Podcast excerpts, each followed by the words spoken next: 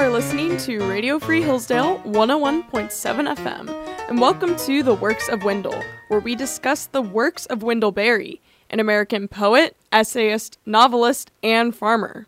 Today, I will be reading a few paragraphs from one of my favorite books by Berry. It is called Hannah Coulter. I'll give you guys a little bit of background information about the book so that when I read to you, it'll make sense. So, obviously, the main character is Hannah Coulter. She is a woman who lives in Port William, and at this time, she is married to her first husband named Virgil, and he is off fighting in World War II. So she's anxiously awaiting his return, and what I'm about to read is kind of getting inside her head and what she's thinking while her husband is away. I had begun my time of waiting. I was living my life, and yet I seemed somehow to be outside of it, as if only when the war was over and Virgil came home would I be able to come back into my life and live again inside it. And yet I knew I was fortunate beyond anything I might have expected or even dreamed.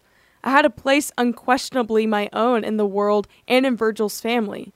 It was a little awkward at first, with Virgil so suddenly gone, and nobody speaking of the fear we had most on our minds.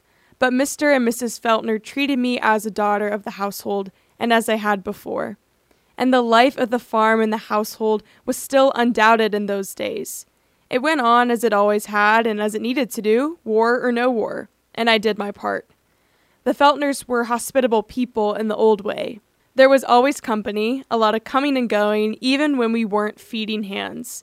There was plenty of work to be done lots of housekeeping, lots of cooking and canning and preserving, butter making, soap making, washing and ironing, getting ready for company, cleaning up afterwards, looking after the old and sick, seeing that the grandchildren, when they came visiting, would live to go home again. That was what Mrs. Feltner would say giggling a little but also meaning it. I just want them to live and go home.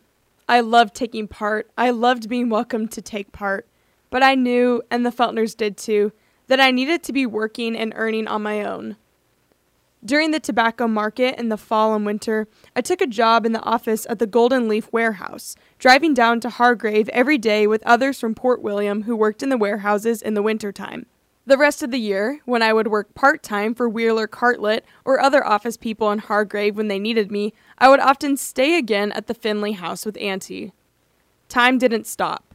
Your life doesn't stop and wait until you get ready to start living it.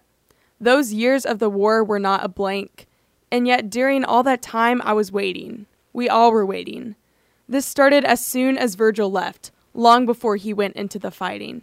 We were all holding something back inside ourselves that we didn't want to give to that time. None of us ever said, Oh, if only this war would be over. Oh, if only Virgil can live through it. If only he can stay alive. If only he can make it home. But we thought those things every day. We thought them and thought them. Each of us knew that the others were thinking them and praying them. And those thoughts made a strange silence among us that we lived around. I, and I think the others too, felt a certain reluctance to have pleasure, as if by waiting for pleasure, by putting it off, by keeping our lives pushed away from us to make enough room for the fear and worry, we might get Virgil safely through the war and home again. And then we would let ourselves live and be pleased entirely. All right, that is all we have time for today, but thank you for listening to the Works of Wendell. I'm Lauren Scott on Radio Free Hillsdale 101.7 FM.